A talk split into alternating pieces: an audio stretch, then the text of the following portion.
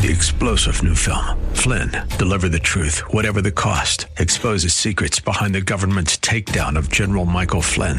Flynn knew what the intel world had been up to. He ordered the first audit of the use of contractors. This set off alarm bells. He told the truth. He was the most dangerous person for Donald Trump to hire. They had to get rid of Flynn. Flynn, deliver the truth, whatever the cost. Available now. Watch it today. Go to salemnow.com. Salemnow.com. LCC Brandon. Faith Talk Tampa. Online at letstalkfaith.com. Download the Faith Talk Tampa app. The following is sponsored by Verse by Verse Ministries and is pre recorded. While God is doing that to the wicked, He's going to also materially bless the righteous, who, although they may be experiencing hard times right now, their hard times won't last forever because eventually God will meet their financial needs and bless them to the point that they'll have enough to share with others. There is a natural human tendency, I think, to feel like our present condition will continue unchanged. Criminals think they will keep on getting away with it. When we are sick, we sometimes feel like we'll always be miserable. And when we're poor, we see no light at the end of the tunnel. And when we do see a light, we assume it's on the front of a locomotive. But in fact, as the old adage says, the only constant is change. God is gracious and He is generous, but His timing is often hard to understand. The godly and the humble will not always suffer at the hands of the wicked and ungodly. God does meet our needs, often abundantly, and there is a day coming when our infinitely wealthy Lord will share even more with His followers. Welcome to Verse by Verse. Pastor Steve Kreloff is the teaching pastor at Lakeside Community Chapel in Clearwater, Florida. His expository or verse by verse messages are the backbone of these daily Bible lessons. We are in the midst of a series of lessons from Psalm 37. It's called Fret Not Because of Evildoers. I placed my trust in Christ for salvation back in 1969. In those days, it was popular to sell Christianity. We heard that when we gave our hearts to Jesus, He would make all our problems just go away we would be better students, better parents, better bosses, better at everything. And Jesus would make our lives so much better that we would be fools to turn him down. So, what happened? Our friends dumped us, our coworkers laughed at us, our families called us Jesus freaks, and one of my friends who went to a private religious school got expelled for proselytizing. Not what we were led to believe. We should have listened to Jesus. In John 15 19, he said, if you were of the world, the world would love its own. But because you are not of the world, but I chose you out of the world, because of this the world hates you. So, we shouldn't be surprised at persecution, but we should also remember that we have a Savior who promised that the generosity of the righteous will not go unrewarded, even if we sometimes suffer at the hands of the wicked. If you can, open your Bible to Psalm 37. Here's Pastor Steve.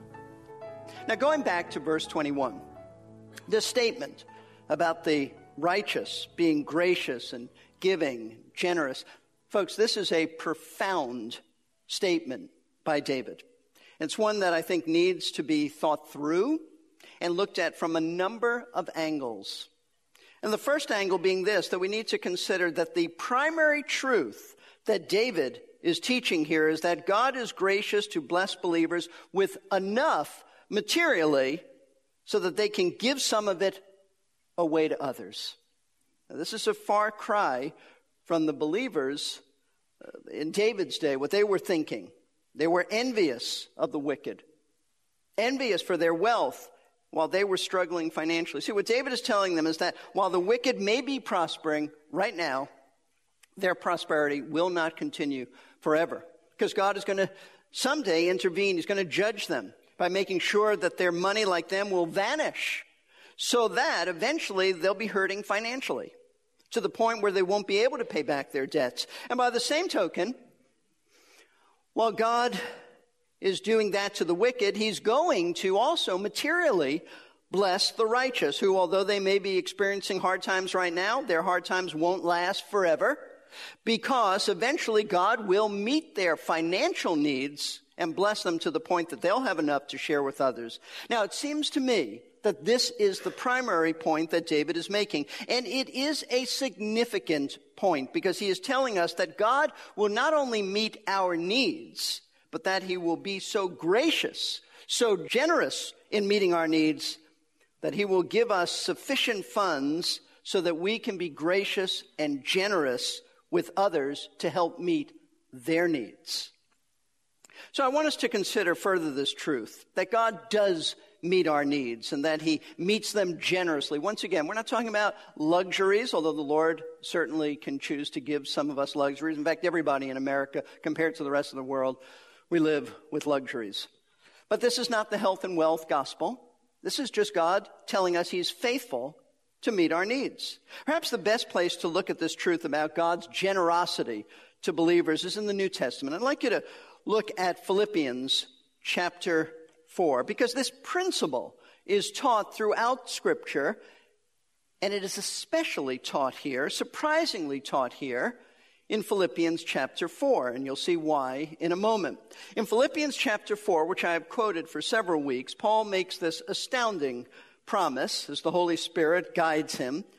He says, And my God, verse 19, will supply all your needs according to his riches in glory in Christ Jesus. Now, in this statement, the apostle assures these believers at the church of Philippi that God will supply all of their needs and that they don't need to worry about their needs being met. Why? Because God, he says, is infinitely wealthy and therefore he will share some of that wealth with them. He owns everything.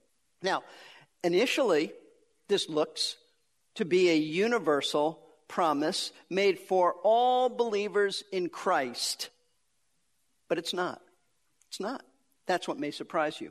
Because if you look closely at the context, you'll realize that Paul has been commending this church, the people of this church, for being very loving, very thoughtful, very generous towards him. Notice, let's go back to verse 10. Now remember, when Paul wrote this, he's in jail. They're not sure exactly where he's at. They found him. And now we look at verse 10. But I rejoiced in the Lord greatly that now at last you have revived your concern for me. Indeed, you were concerned before, but you lacked opportunity, meaning you didn't know where I was. How could you help me? But they found out.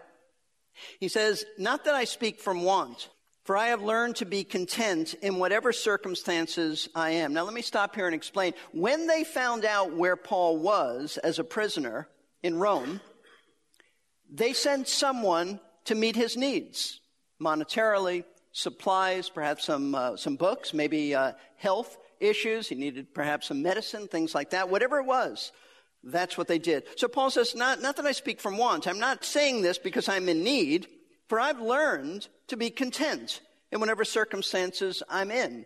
I've learned this. This is not a natural thing for any of us. Paul said, I learned the lesson of contentment.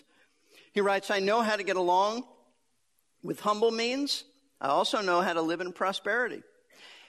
In any and every circumstance, I have learned the secret of being filled and going hungry, both of having abundance and suffering need. And then he says this very famous verse, I can do all things through him who strengthens me. And let me stop here. This is not saying that if you're a mediocre athlete, you can expect to be a great athlete because Paul said you can do everything. No, this is simply Paul saying, I've learned that in every situation, God strengthens me. When I'm poor, He strengthens me. When I have a lot, He strengthens me.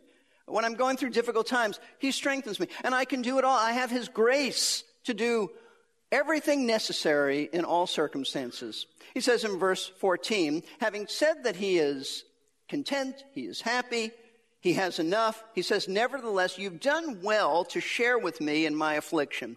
It's a good thing. Even though I'm content, even though I don't need what you sent me because I've learned to be content, it's a good thing. So even though Paul says he's content with what he has, he doesn't actually need what they gave him. He's content, but they've done the right thing. Let's, let's read on. Verse 15. You yourselves also know, Philippians, that at the first preaching of the gospel, after I left Macedonia, that's where the church at Philippi was. It was in a region known as Macedonia. No church shared with me in the matter of giving and receiving, but you alone. Now, can you imagine that? No church was thoughtful enough to say, you know, I, I'll bet this man has some needs. He's given us the gospel. Let's give him something. He said, only you. Only you. For even in Thessalonica, you sent a gift more than once for my needs. This was a church that was thoughtful and generous and sensitive to Paul. Now he says, he doesn't want to be misunderstood. Verse 17, not that I seek the gift itself. He said, I'm not, I'm not ministering to get anything from you. He said, but I seek for the profit which increases to your account. I seek your reward and glory for being so generous. But I have received everything, verse 18, everything in full and have an abundance. I'm amply supplied, having received from Epaphroditus, that's the man they sent him, what you have sent, a fragrant aroma, an acceptable sacrifice. It's well pleasing to the Lord, and my God will supply all your needs according to his riches in glory in Christ Jesus. Do you see what Paul is saying? He says that the Philippians were the only church that was thoughtful and generous with him so as to supply him with money and provisions. Now, keep in mind what he's saying. He's saying to this thoughtful, generous, sensitive, gracious church that those who were so generous to supply his needs can count on God being generous to them to supply all of their needs. That is to say, God's promise of generosity is not a blanket promise that covers every Christian, but it's a promise only for those Christians who are generous with others. Now, God will meet our needs, but generosity of God is dependent on us being generous with others. Now, David says in Psalm 37 that the righteous will be blessed by God that they will have enough to give to others. The implication is that they are generous themselves, that they are giving. As I said before, it doesn't mean that all believers will be wealthy by the world's standards, but it certainly means that we will have sufficient funds to be generous in sharing those funds with others. However, while we wish we could say that every Christian is generous with their money, we all know that that's not the case. There are far too many Christians who are not generous with others. They think only of themselves. They are greedy. They may call it being frugal, but they are greedy and penny pinching to the point that they don't ever think about being generous with others. And whether they realize it or not, stinginess is a horrible testimony for Jesus Christ. Jesus Christ, who has been so generous with us, who is so gracious in giving salvation to us and all the blessings that come with it. For example, do you realize the terrible reputation that the Sunday church crowd has amongst waiters and waitresses in restaurants? I've heard this from waiters and waitresses, some saved and some unsaved. Church people, on Sundays especially, are known to be very demanding to their servers, while being very poor tippers, if they tip at all. These servers see you praying, your heads are bowed, they assume you're praying, they hear you talk about church that you've just come out of, and they assume that you're a Christian, and then to get a very poor tip from you, or worse, a poor tip with the gospel tract, is a great turnoff to the gospel. What kind of a server would be interested in learning about your Savior if that's how you represent Him? Listen, for a few dollars, just a few bucks, even if you have to over tip and go beyond the customary percentage guidelines for tipping, think of the impact a large tip might make for Christ. Is it not worth it? Now, one of the excuses that Christians often give for not being generous is that, well, you have to be wealthy to be generous. That generosity is only for those who make so much money that they can easily afford to give some of it away. That's not true. That's not true. And that's not what David is saying in Psalm 37. He's not teaching, as I said, the health and wealth gospel as if God's will is that we all be in good health and we all be very wealthy. He's simply saying that God blesses us with enough so that we can share some of what we have with others who have legitimate needs. I'm not talking about being foolish and giving to people who are going to run out and, and do horrible things with the money. Legitimate needs. In fact, many believers in fact, if you go around the world, most believers are on the poor side. But according to the Word of God, they still have enough to share with others. How do I know that? Well, the best example of this is the Philippians themselves. These people who were so very generous with, with Paul, because not only were they poor, They were dirt poor. Dirt poor. Yet they graciously gave. How do we know this? Well, let's turn to 2 Corinthians chapter 8. I want to read to you the first few verses, 2 Corinthians chapter 8, and I want to let you know that the people that Paul is writing about, the churches of Macedonia, the Philippians are included in that. They were one of those churches in that region known as Macedon. Now, brethren, we wish to make known to you the grace of God which has been given in the churches of Macedonia, that in a great ordeal of affliction, their abundance of joy and their deep poverty overflowed in the wealth of their liberality. For I testify that according to their ability and beyond their ability, they gave of their own accord. Now, the background behind these verses is that Paul wanted the Corinthians, that's the church that he was writing to, to be generous and to take up a collection of money for the church at Jerusalem, whose members were presently in deep financial trouble. You see, the Jewish believers of the Jerusalem church were faced with some serious economic problem. So Paul, being aware of the severe physical and financial needs facing the Jewish Christians in Jerusalem, he was burdened to instruct predominantly Gentile churches, like those in the region of Macedon and this church in the city of Corinth, to collect money for them. Now, a closer look at these Macedonian Christians reveals some very significant things about them. And Paul is presenting them as an example to the church at Corinth. Be like them. Be like them in generosity. First thing Paul does is speak about the grace of God, he says, which has been given in the churches of Macedon or Macedonia. Now, why does he mention the grace of God? And what does he mean by that? He's simply referring to the salvation of these Macedonian Christians because they were saved by grace. That's what he's talking about, their conversion. And his purpose in bringing up the grace of God in their lives is to point out that grace, salvation, conversion has radically affected them. It's impacted every area of their lives. They are changed, they're transformed. God's grace in salvation has transformed their character so that they had become generous with their money as demonstrated by their liberal giving to the poor Jewish Christians at Jerusalem.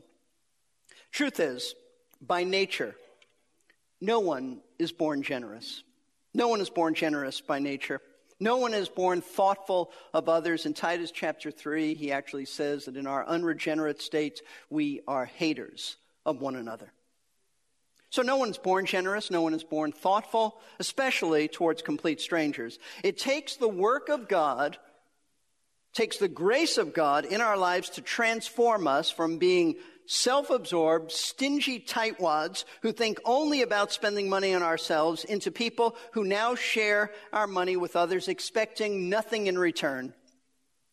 Now that's what happens when you are converted See, the Bible teaches that one of the distinguishing marks of a true believer is that he shares his physical resources with others.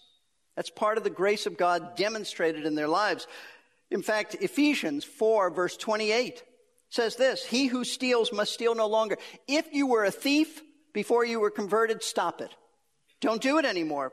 You put that off. That's old man behavior pre salvation behavior, but rather, now that you're saved, Paul says he must labor, performing with his own hands what's good, so that he will have something to share with one who has need. He's to work hard, make enough money, take care of his own needs. The implication, of course, from other scriptures, take care of your family's needs, but give to others.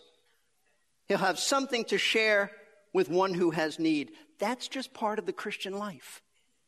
And John tells us in 1 John 3, 17 and 18, whoever has the world's goods, sees his brother in need, and closes his heart against him, how does the love of God abide in him? The implication is it doesn't. And John adds, little children, let us not love with word or with tongue, but in deed and truth. That is to say, don't just tell somebody you love them and say, I'll pray for you as you shiver in the cold and have nothing to eat but do something about it. Now, why is generosity such a telling evidence of conversion? I mean, it's not the only evidence, but it is a significant one. Listen closely, because when God saves us, He begins to conform us to the very character and nature of our Lord Jesus Christ. And Christ, by nature, is absolutely generous and self giving. The supreme statement in the Bible on the generosity of Christ, it's found in 2 Corinthians 8, verse 9. Paul says, For you know the grace of our Lord Jesus Christ, this is his grace, that though he was rich, yet for your sake he became poor, so that you through his poverty might become rich. Paul is saying that although Jesus was rich in glory, in the sense that before his incarnation, he was in the form of God, and as such possessed all the glory, the power, the honor, the majesty of deity. He became poor by becoming a man. And while he never ceased to be God, he became the God man, Jesus did give up all those divine riches that he had while in the form of God. So that at salvation, we who are absolutely bankrupt, destitute spiritually, we become spiritually wealthy by possessing all of the unsearchable riches in Jesus Christ. Therefore, we are to be generous with our money because Jesus has been generous with us. And he is in the process, this is progressive sanctification, of transforming our character to become like his, and that character is generous.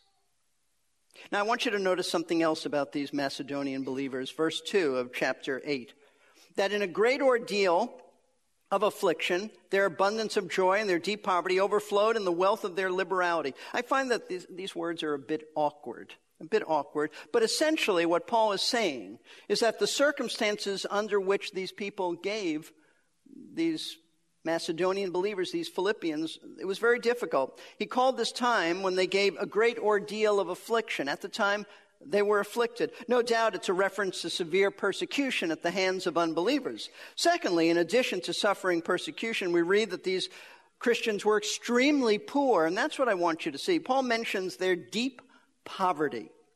Not just poverty, deep poverty, which means that they were dirt poor. This specific Greek word that he uses here for deep means down to the depth. It means rock bottom. It means as low as it gets. You can't get any lower. And the specific word that the apostle uses for poverty describes the lowest form of poverty, of having nothing, of being completely destitute. When Paul says that these Macedonian Christians were poor, he's acknowledging that they had hit rock bottom economically. And yet, in spite of being physically afflicted, in spite of being financially depleted, he says that they were generous in giving to the relief of the poor believers in Jerusalem. And watch this. They gave with great joy in their hearts. He says their abundance of joy and their deep poverty overflowed in the wealth of their liberality. Simply put, folks, this means that in spite of having to scrape the bottom of the barrel, these poor Christians gave joyfully and they gave generously. Proverbs 22 4 says, The reward of humility and the fear of the Lord are riches, honor, and life. And Proverbs 19, verse 17 says, One who is gracious to a poor man lends to the Lord, and he will repay him for his good deed. The people in the churches in Macedonia demonstrated real godly wisdom in their willingness to share what little they had. An open hand works both ways. Thanks for tuning in. You've been listening to Verse by Verse, a one verse at a time study with Pastor Steve Kreloff, the teaching pastor at Lakeside Community Chapel in Clearwater, Florida. We invite you, if you're in town on a Sunday, to stop in for a visit. The address is 1893 Sunset Point Road. And for more information, the website is lakesidechapel.com. If you have questions about Lakeside or how to know if you have eternal life, call 727 441 1714. I'd like to take a moment to thank the many listeners who help fund these broadcasts. While Verse by Verse is a direct ministry of Lakeside, we depend in large part on additional gifts to cover production costs and airtime. We can't do this without you, your prayers, and your gifts. Thank you. If maybe the Lord is speaking to you about becoming a supporter, you can call the number I gave earlier. It's 727 441 1714 or visit versebyverseradio.org and click the giving link on the homepage. That's versebyverseradio.org. This is Jerry Peterson. I hope you've been as encouraged as I've been by this series from Psalm 37 Fret not because of evildoers. Are you compassionate in giving to the poor? It takes a certain amount of courage to let go of what might seem like limited resources. But if we're serious about trusting God, this psalm compels us to take a more courageous course with our giving. If God says give, do you think He'll let you down? Next time on Verse by Verse, we'll consider, among other things, David's words in verses 23 and 24 of this wonderful psalm. He said, The steps of a man are established Three star general Michael J. Flynn, head of the Pentagon Intelligence Agency, knew all the government's dirty secrets. He was one of the most respected generals in the military. Flynn knew what the intel world had been up to, he understood its funding. He ordered the first audit of the use of contractors. This set off alarm bells. The explosive new documentary, Flynn, Deliver the Truth, Whatever the Cost, and covers the facts behind this scandal. Flynn told the truth. He was the most dangerous person for Donald Trump to hire. I find out the worst enemy that I'm going to face in my life is right here in America. They took my assessment and they wanted me to change it. And I was like, I'm not changing it. They had to get rid of Flynn with in depth interviews, archival footage, and never before seen personal records of the man behind the headlines. I just felt like I was drowning. Flynn, deliver the truth, whatever the cost. Available now. Watch it today. Go to salemnow.com. Salemnow.com.